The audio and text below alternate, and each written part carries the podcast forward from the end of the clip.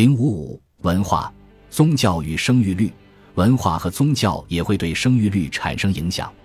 图八杠五显示了文化收入与生育率之间的关系。如图所示，收入和生育率之间存在紧密的负相关关系，因为三个回归线全都向下倾斜。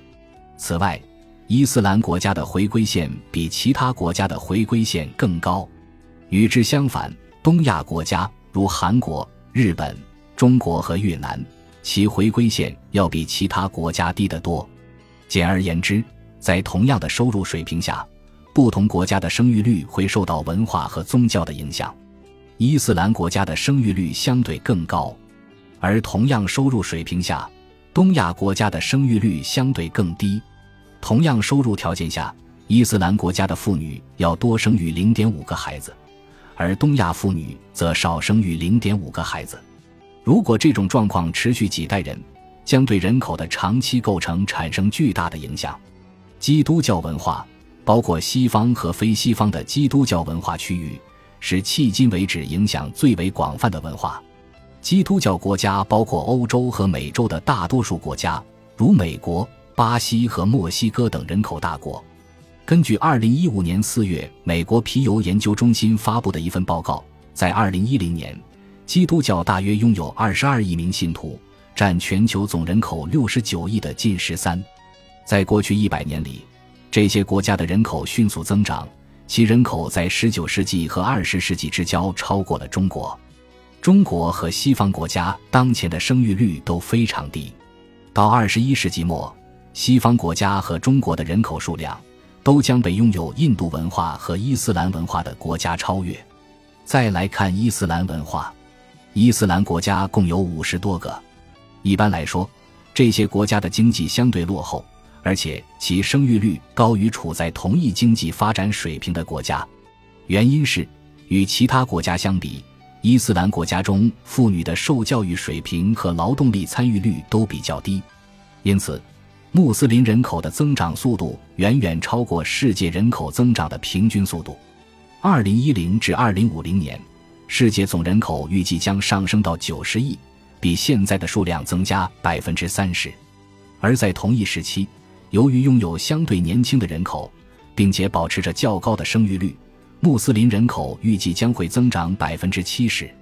与之相比，基督教国家预计将增加仅百分之三十。如果保持这样的趋势，到二十一世纪末的时候，穆斯林人口将超过基督教人口。如图八杠六所示，伊斯兰国家的生育率普遍很高，但伊朗是个例外。跟许多发展中国家一样。在二十世纪五十至八十年代，伊朗保持了高生育率。然而，到了二十世纪九十年代，随着国家逐渐变得富裕，伊朗的生育率也开始迅速下降。到了两千年，伊朗的生育率下降到了更替水平以下。最近，伊朗已经开始实施鼓励生育的政策。东亚文化圈中的国家包括日本、韩国、中国以及新加坡。从古至今。东亚文化圈主要采用孔子哲学以及汉语书面语。东亚地区之所以会出现超低生育率，可能是受儒家重视教育的文化传统的影响。有本畅销书的作者虎妈蔡满儿是一位美籍华人，他因用中国传统方式抚养孩子而闻名于世。像他一样，有许多亚裔父母为了让孩子能够进入一流的大学，不惜花费大量的时间。这种育儿方式使得他们很难有足够的精力抚养多个孩子，因此，在美国少数族裔中，亚裔美国人的生育率最低。与之相似，东亚国家，例如韩国、日本和中国，其国内的高考竞争都十分激烈。生活在这些国家中的父母，不仅需要花费很多精力辅导孩子的家庭作业，而且还要花很多钱让孩子参加培训班，数量巨大的培训机构。已经在这些国家形成了相当庞大的产业。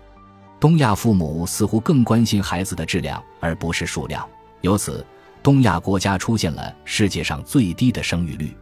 在东亚的大多数国家中，非婚生子女仍然是社会禁忌。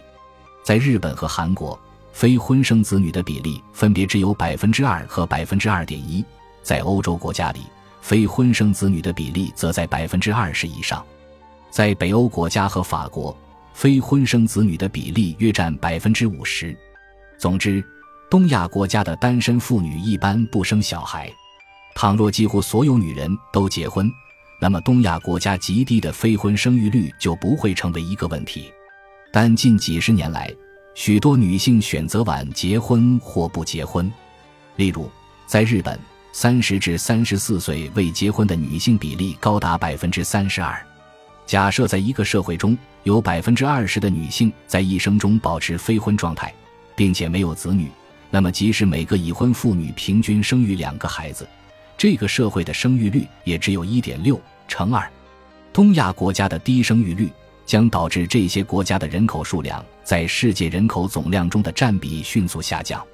尽管东亚国家是过去几千年里世界上人数最多的，但在未来几十年内，它很快就会被基督教、伊斯兰教和印度教文化超越。本集播放完毕，感谢您的收听，喜欢请订阅加关注，主页有更多精彩内容。